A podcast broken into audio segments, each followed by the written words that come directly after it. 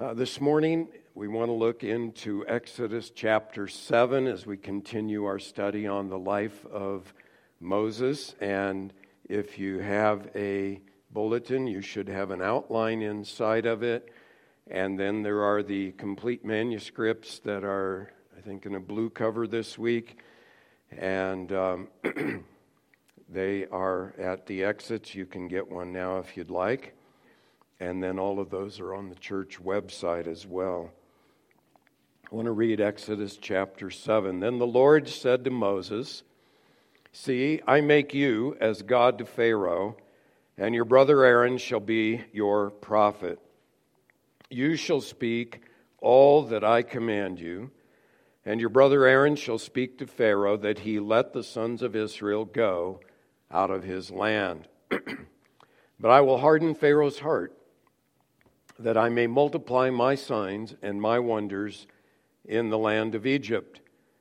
When Pharaoh does not listen to you, then I will lay my hand on Egypt and bring out my hosts, my people, the sons of Israel, from the land of Egypt by great judgments. The Egyptians shall know that I am the Lord when I stretch out my hand on Egypt and bring out the sons of Israel from their midst. So Moses and Aaron did did it as the Lord commanded them, thus they did. Moses was 80 years old and Aaron 83 when they spoke to Pharaoh. Now the Lord spoke to Moses and Aaron, saying, When Pharaoh speaks to you, saying, Work a miracle, then you shall say to Aaron, Take your staff and throw it down before Pharaoh, that it may become a serpent. So Moses and Aaron came to Pharaoh, and thus they did, just as the Lord had commanded. And Aaron threw down his staff before Pharaoh and his servants, and it became a serpent. Then Pharaoh also called for the wise men and the sorcerers, and they also, the magicians of Egypt, did the same thing with their secret arts. For each one threw down his staff, and they turned into serpents. But Aaron's staff swallowed up their staffs. Yet Pharaoh's heart was hardened, and he did not listen to them as the Lord had said. Then the Lord said to Moses, Pharaoh's heart is stubborn. He refuses to let the people go. Go to Pharaoh in the morning as he's going out to the water, and station yourself to meet him on the bank of the Nile, and you shall take in your hand the staff that was turned into a serpent. And you shall say to him, The Lord, the God of the Hebrews, sent me to you, saying, let my people go, that they may serve me in the wilderness. But behold, you have not listened until now. Thus says the Lord By this you shall know that I am the Lord. Behold, I will strike the water that is in the Nile with the staff that's in my hand, and it will be turned to blood. The fish that are in the Nile will die and the Nile will become foul, and the Egyptians will find difficulty in drinking water from the Nile. Then the Lord said to Moses, Say to Aaron, Take your staff and stretch out your hand over the waters of Egypt, over the rivers, over their streams, over their pools, over all their reservoirs of water, that they may become blood. And there will be blood throughout all the land of Egypt, both in vessels of wood and in vessels of stone. So Moses and Aaron did, even as the Lord had commanded. And he lifted up the staff and struck the water that was in the Nile, in the sight of Pharaoh and in the sight of his servants. And all the water that was in the Nile was turned to blood. The fish that were in the Nile died, and the Nile became foul, so that the Egyptians could not drink water from the Nile, and the blood was through all the land of Egypt.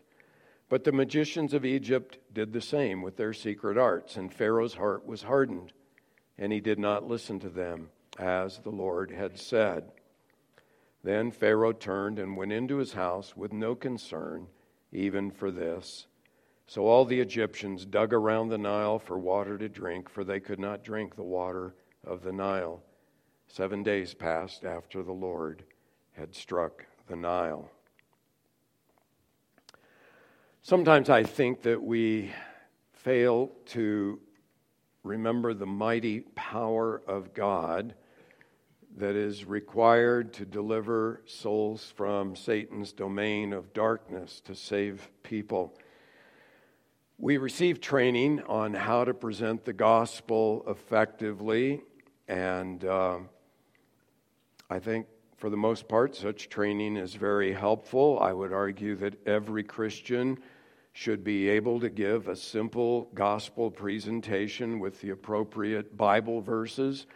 And I think every Christian should be prepared to answer common questions and objections that unbelievers raise. And I've given some messages on that in the past here. Um, but you know, even after good training, seeing lost people repent and, and believe the gospel does not depend on our methods. It does not depend on our salesmanship ability, our, our ability to persuade other people when we present the gospel. But saving a soul from God's judgment requires nothing less than the mighty power of God that raised Jesus from the dead. Paul says that in Ephesians chapter 1 or in Ephesians chapter 2. He says that God must impart new life to those who are dead in their sins. And if God does not do that, you know, you can get sometimes people I've had this happen. They pray the sinner's prayer with me, or they profess to believe in Christ, but if God doesn't impart new life to them as a walking spiritual corpse, that wasn't genuine conversion. They did not truly have their hearts changed by God's power. And salvation then is not a matter of someone walking an aisle or someone making a decision to invite Jesus into his heart. The question is did God give them new life? Were they born again by the Spirit of God? And that depends on God's mighty power to save. And we are the instruments through whom God does that. Now, Exodus chapter 7 reports the beginning of what will be 10 miraculous plagues that God brought on Egypt in order to deliver the uh, children of Israel from bondage to, slavery there after centuries of being there.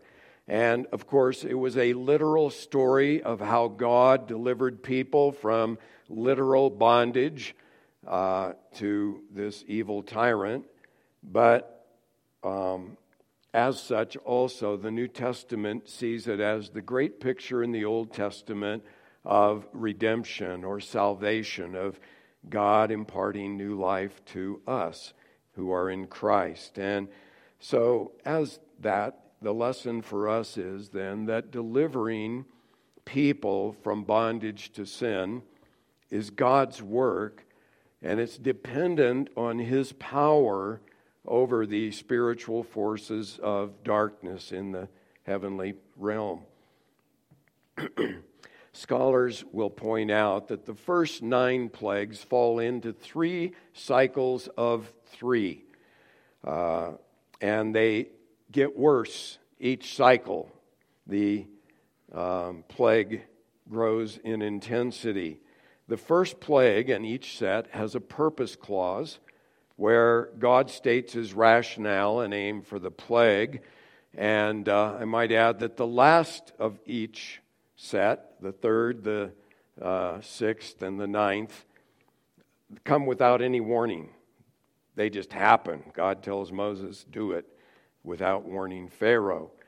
Uh, the overall purpose for the plagues is given in verse 5 of our text. The Egyptians shall know that I am the Lord Yahweh, when I stretch out my hand on Egypt and I bring out the sons of Israel from their midst. And so God's purpose here is to show his supreme power over all spiritual forces, to exalt his name over all the earth, and of course, he wants to show his people Israel that he is indeed the Lord.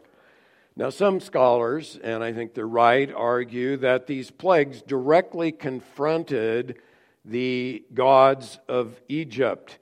Uh, for example, uh, the Egyptians had a god of the Nile, and the very first plague, turning the Nile into blood, shows God is sovereign over the god of the Nile, the false god of the Nile that Egypt worshiped. As you know, too, Egypt worshiped the sun god, and the ninth plague of plunging the land into darkness. Thumb, God, God was thumbing his nose, so to speak, at the God of the sun, saying, I made the sun and I control the sun, and it will be light or dark by my word. And there were different gods that had different functions, such as gods of fertility, gods over crops, gods over storms, uh, gods over health. And as we'll see next time, many of those um, gods were defeated by these various plagues. The overall point of the plagues, however, is to show the superiority of the one true God over Egypt's many gods and their idols, and to show his power over Pharaoh, who, as I mentioned earlier in an earlier message, Pharaoh thought he was a god. And the Lord here is clearly putting Pharaoh in his place.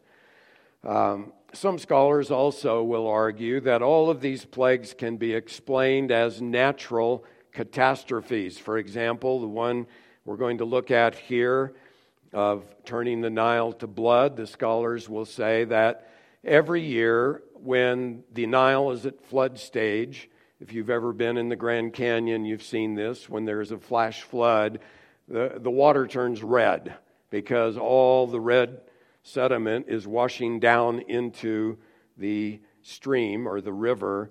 And um, so they will say that that's what made it look like blood. And also, there is a type of algae that comes from the lower Nile, some of the swamps, or the upper Nile, I should say, that produce a stench and can kill the fish uh, from lack of oxygen. So, some scholars, even some evangelical scholars, argue that that's what happened. In my estimation, that doesn't explain what's going on here because clearly when Aaron lifts up his rod or staff over the river, instantly it becomes blood. And it doesn't say the river looked like blood, it says the river became blood.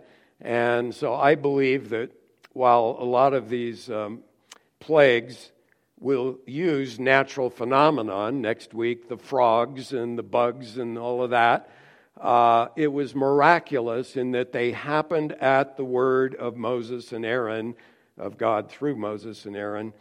And I believe his miraculous power is on display through them. And that should not be a problem unless a person has a problem with miracles. And if they have a problem with miracles, they have a problem with God, because God is the one who spoke the universe into existence by a miracle.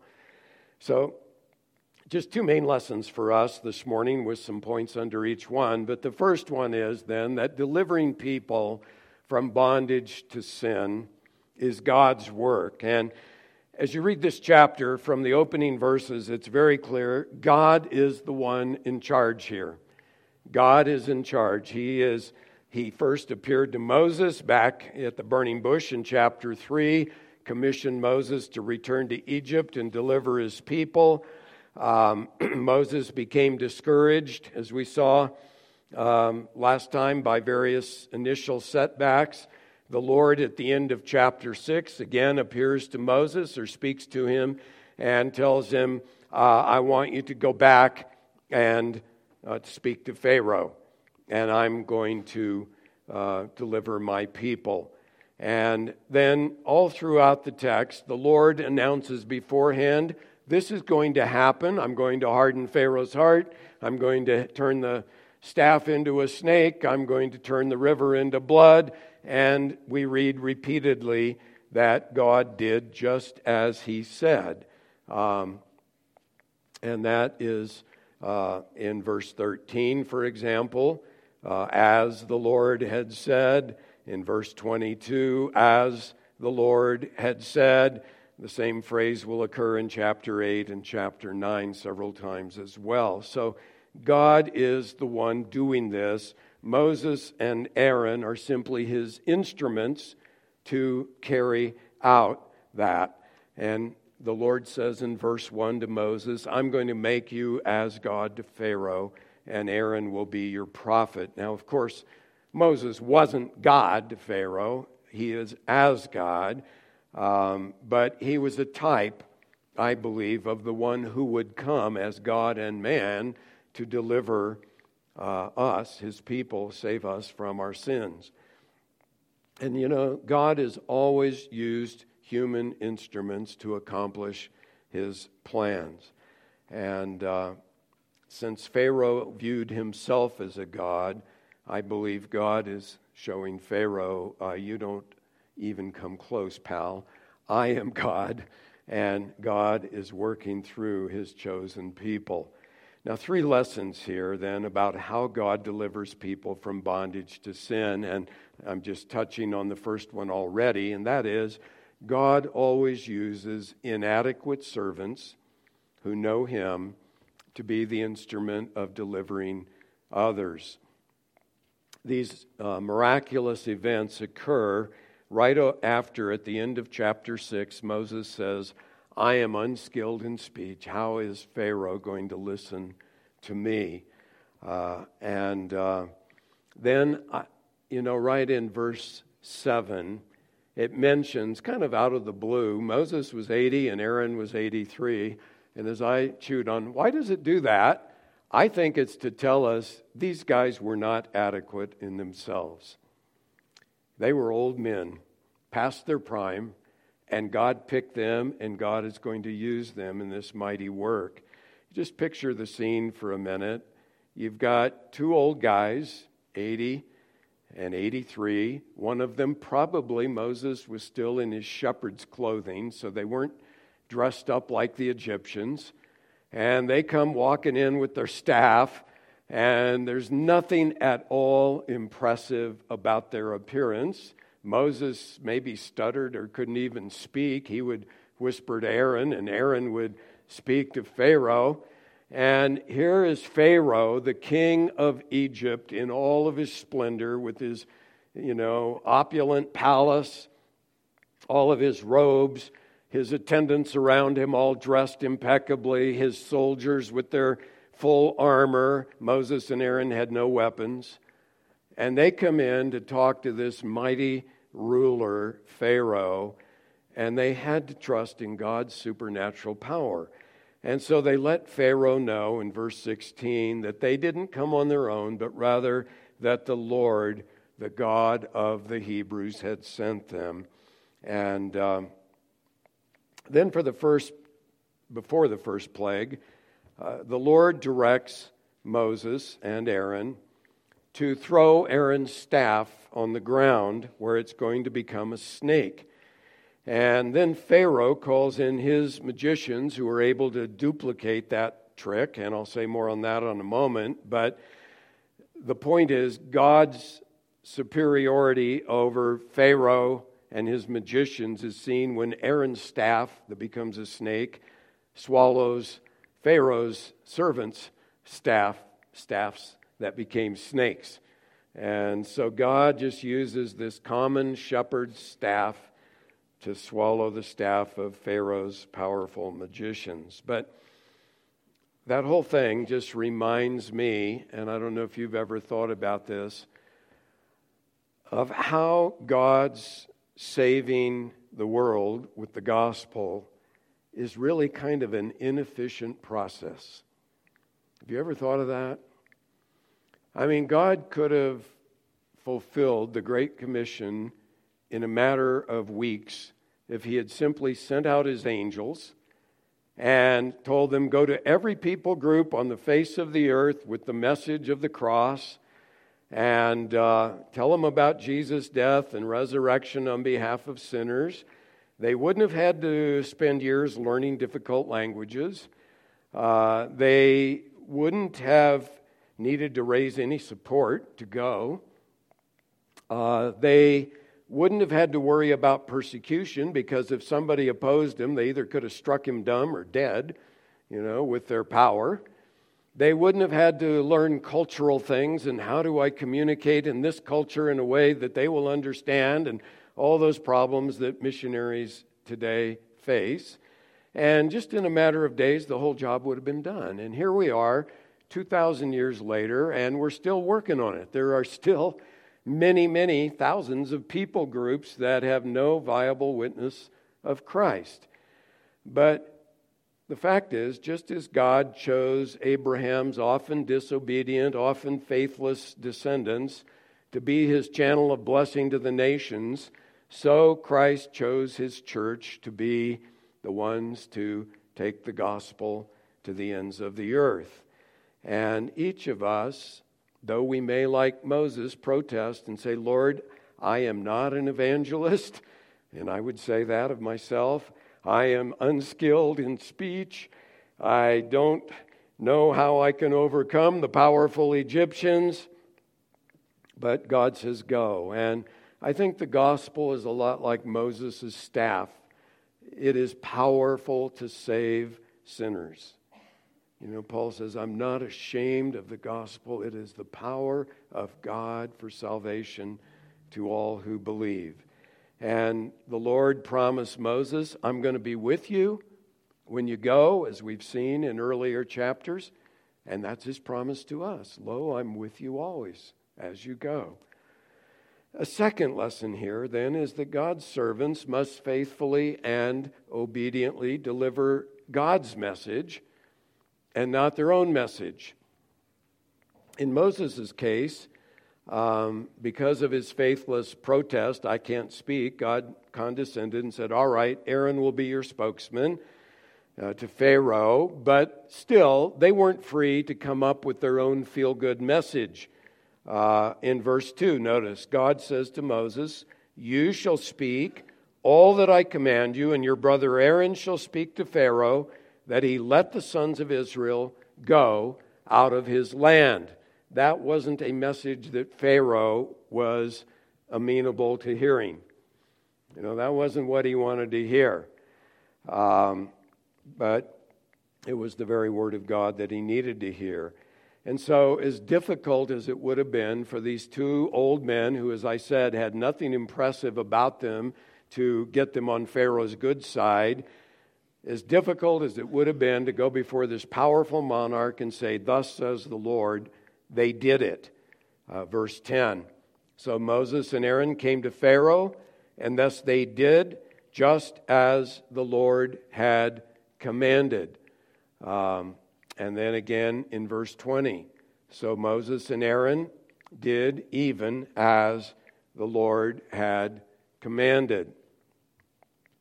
Also, when Aaron, in obedience to God's command, threw down his staff that became a serpent, he was really directly challenging and demeaning Pharaoh's authority. Uh, as we've seen in an earlier message, the cobra was a symbol of uh, Pharaoh and his authority. It was on his headdress, right in the center of it. And the Egyptians even had a temple for the snake god.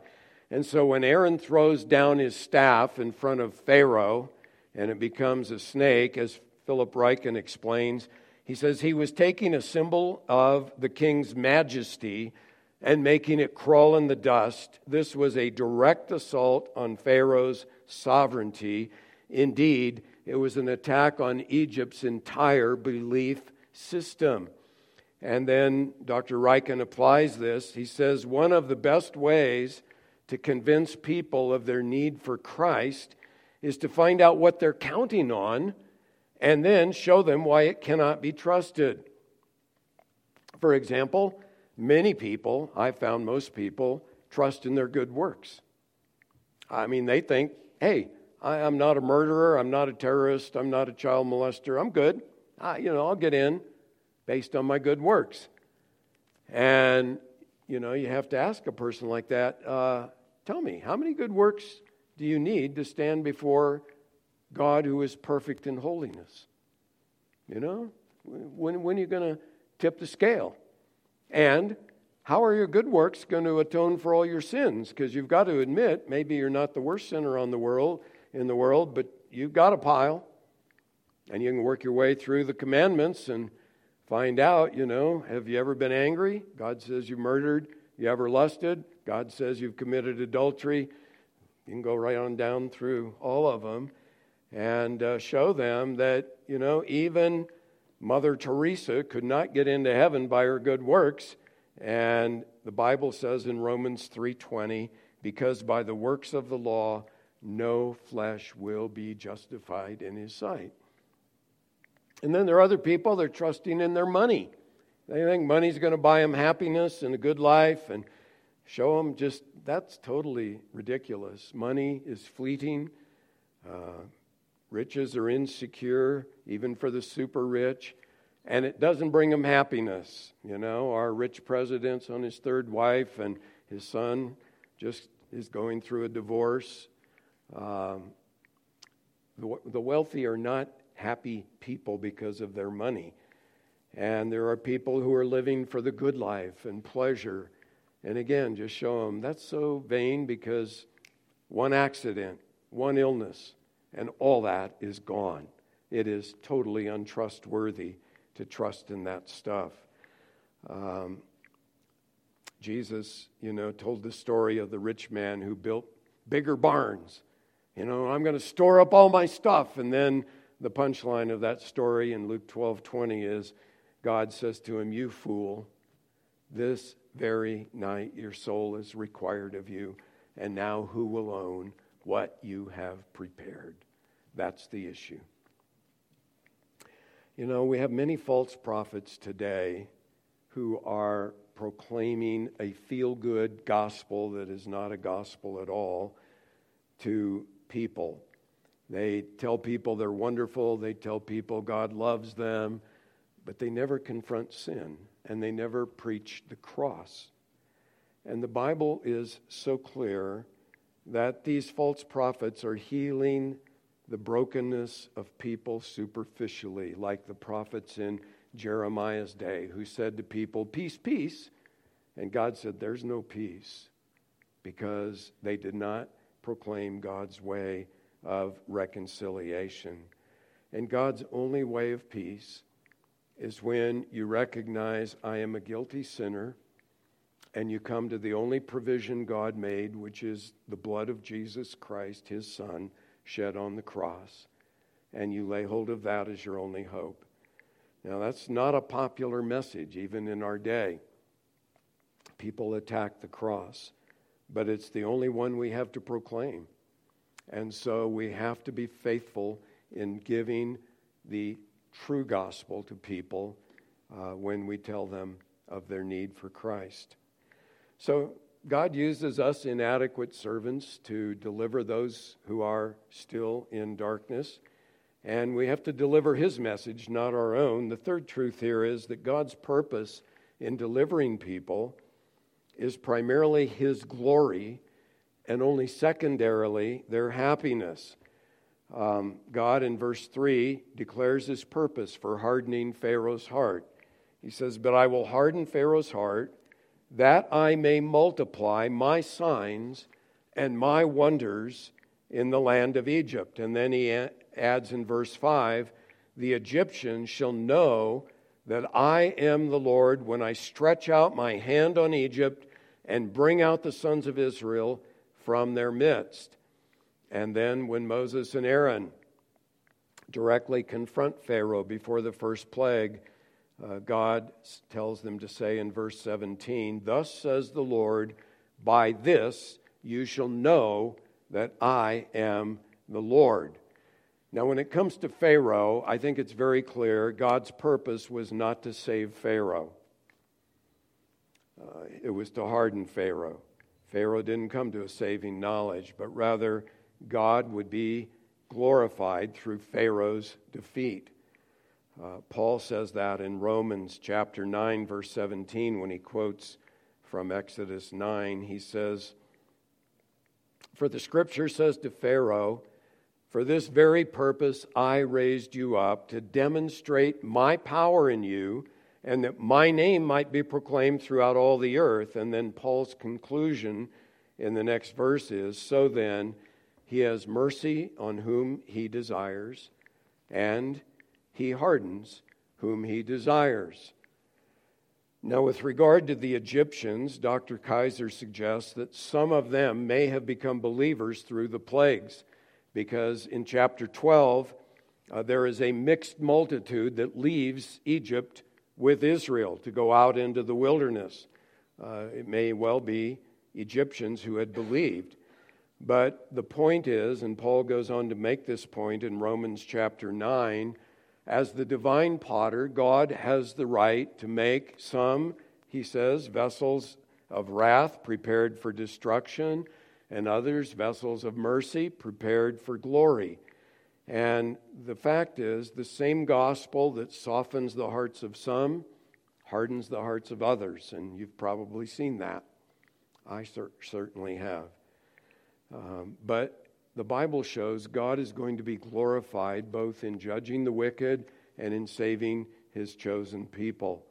And uh, so the gospel brings temporal and eternal joy to those of us who are saved, but that's not the main point. The main point is God is glorified in his dealings with lost sinners, either in saving them or in judging them. And our happiness is secondary because God is central. We are not central. And so it should glorify Him. And so, because delivering people from bondage to sin is God's work, it follows, and this is our second main point, that delivering people from bondage to sin is a spiritual battle. And it depends on God's power over the forces of darkness.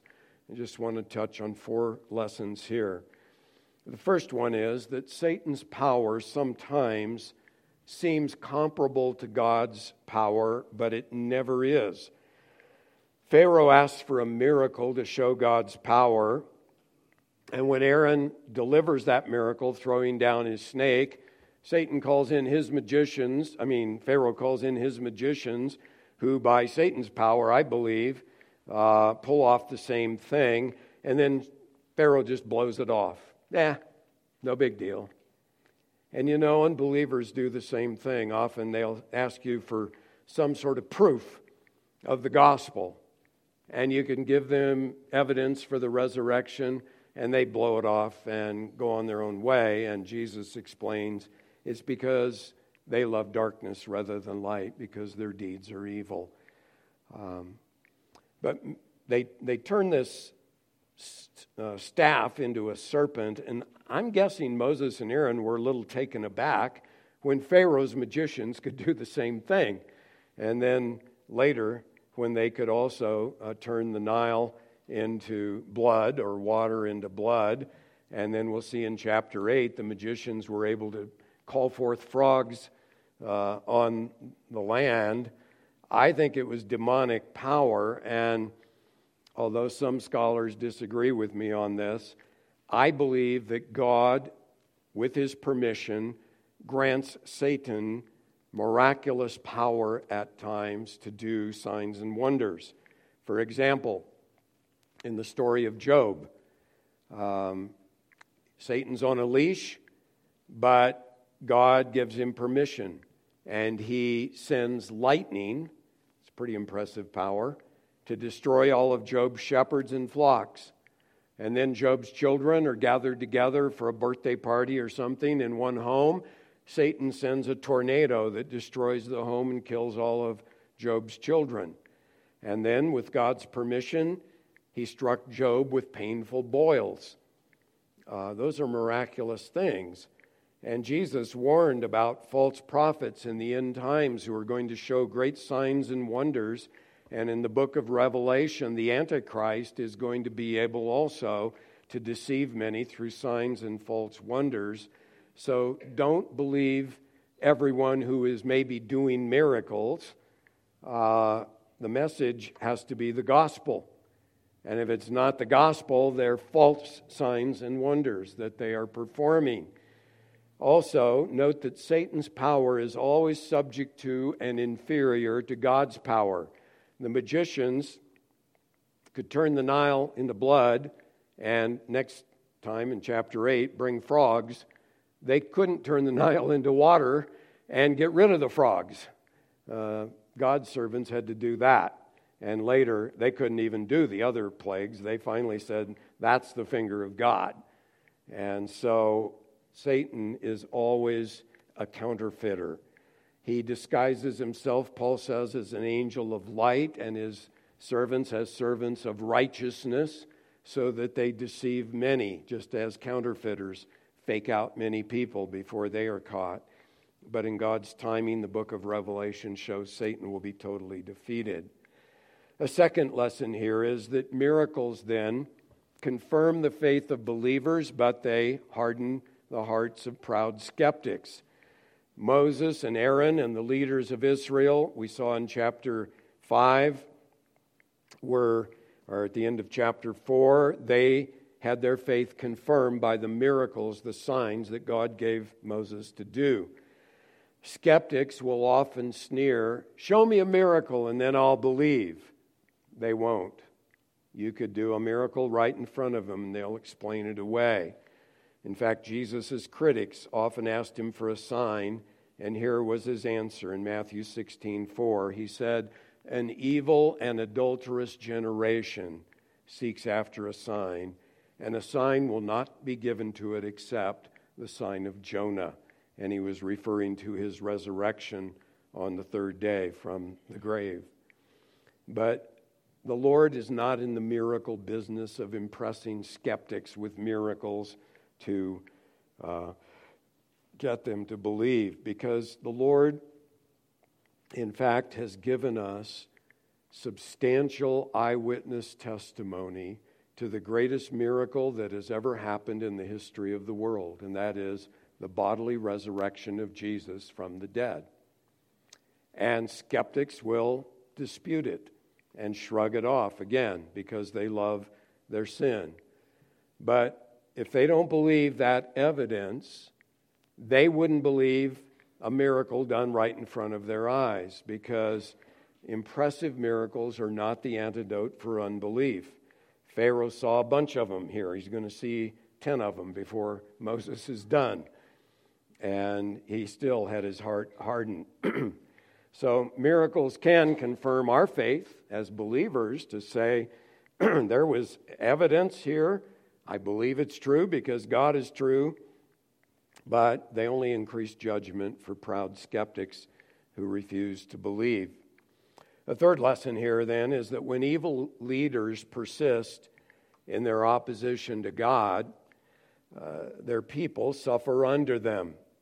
Egypt's gods had failed them, and so for a week, we read in verse 24, the Egyptians had to dig around the sand in the Nile to try to find potable water. Um, and Pharaoh didn't want to release the Hebrew slaves because he's trying to save the Egyptian economy he ends up with the Egyptian economy in ruins because of all the plagues that God brings on Egypt. Their crop, crops will be destroyed, their livestock uh, dies. Finally, everyone in Egypt who doesn't put the blood on the doorpost loses their firstborn sons. God ordains government authority for the protection and blessing of those under authority. But when government leaders are corrupt, as they are in many, many places, uh, that's satanic. Satan perverts authority to kill and destroy. Uh, exhibit A, North Korea. Um, just the horrible horror as Kim Jong un lives in luxury and his people are literally starving to death and, and in concentration camps because they uh, believe in Jesus. And so God's authority then is perverted by the enemy. Same thing in, in spiritual authority. God ordains elders over local churches and husbands over families for their protection and blessing. But when they abuse that power or that authority, those under them suffer. And we've all heard horror stories of abusive churches, abusive marriages, um, wives and children who suffer. And it is really a trage- tragedy uh, when that happens. And how Satan uses that is to pervert the whole concept of authority because then you have anarchy. And so, by abusive authority, Satan holds that up. See, there's where authority takes you, and undermines the concept of godly authority that is to protect and bless people.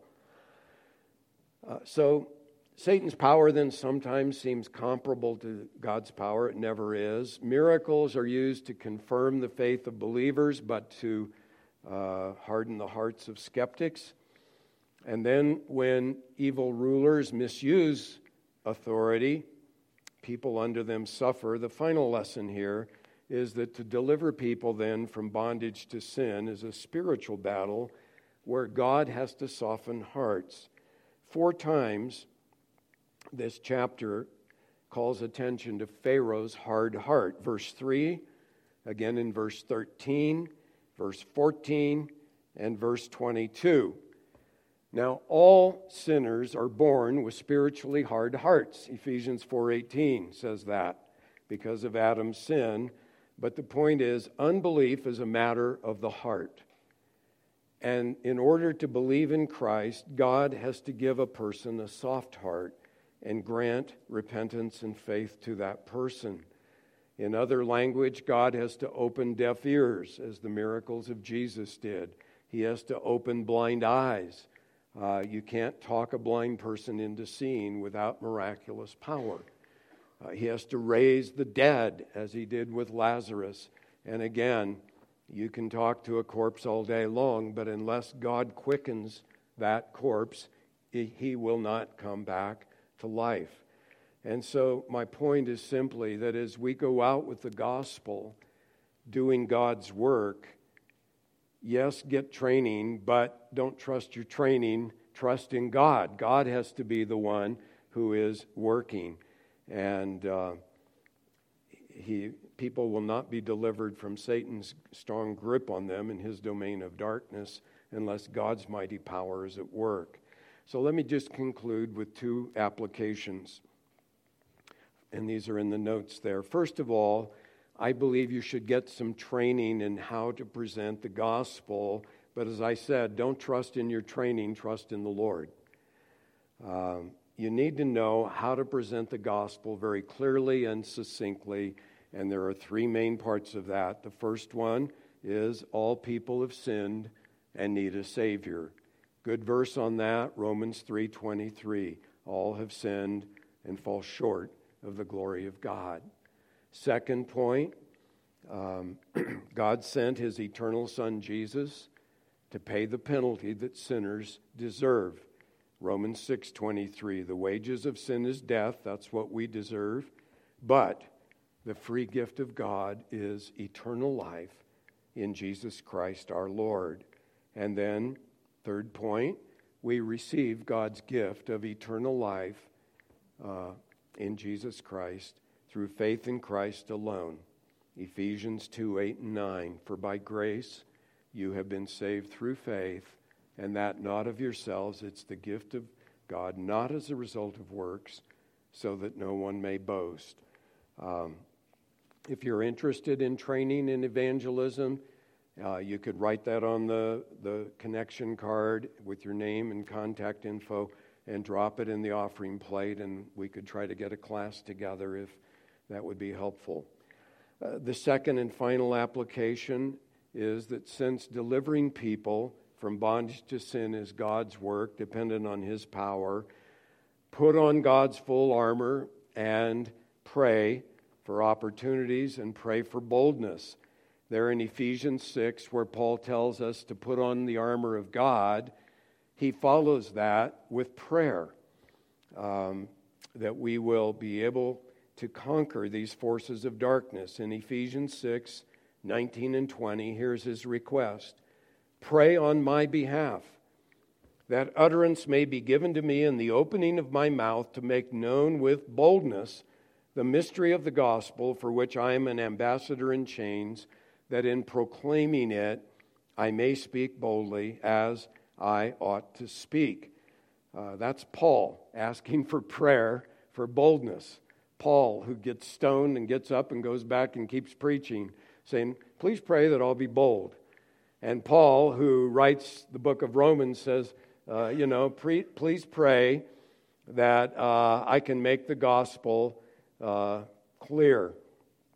And then in, in verse Colossians 4 and verse 3, he says, Pray that God will open up for us a door to the word so that he could preach the gospel. And it's in that context, he says, that I can proclaim it clearly.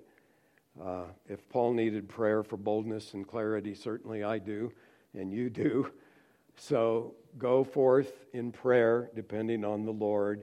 And my prayer is that God will use us, his inadequate instruments at Flagstaff Christian Fellowship, to see many in our city who don't know Jesus come to know him with saving faith. Let's pray. Dear Lord, I ask if any are here this morning who have never personally trusted in you, that you would open their blind eyes to see their need, to see the glory of Christ who died for sinners, that you would open their hearts so they could put their trust in Jesus. I pray, Lord, that you would give us opportunities and boldness and clarity to proclaim the good news that Christ Jesus came into this world to save sinners in our city. Pray for our missionaries that they too would experience opportunities and boldness and clarity as they seek to communicate the gospel in very difficult situations. And we will give you all the praise and glory in Jesus' name. Amen.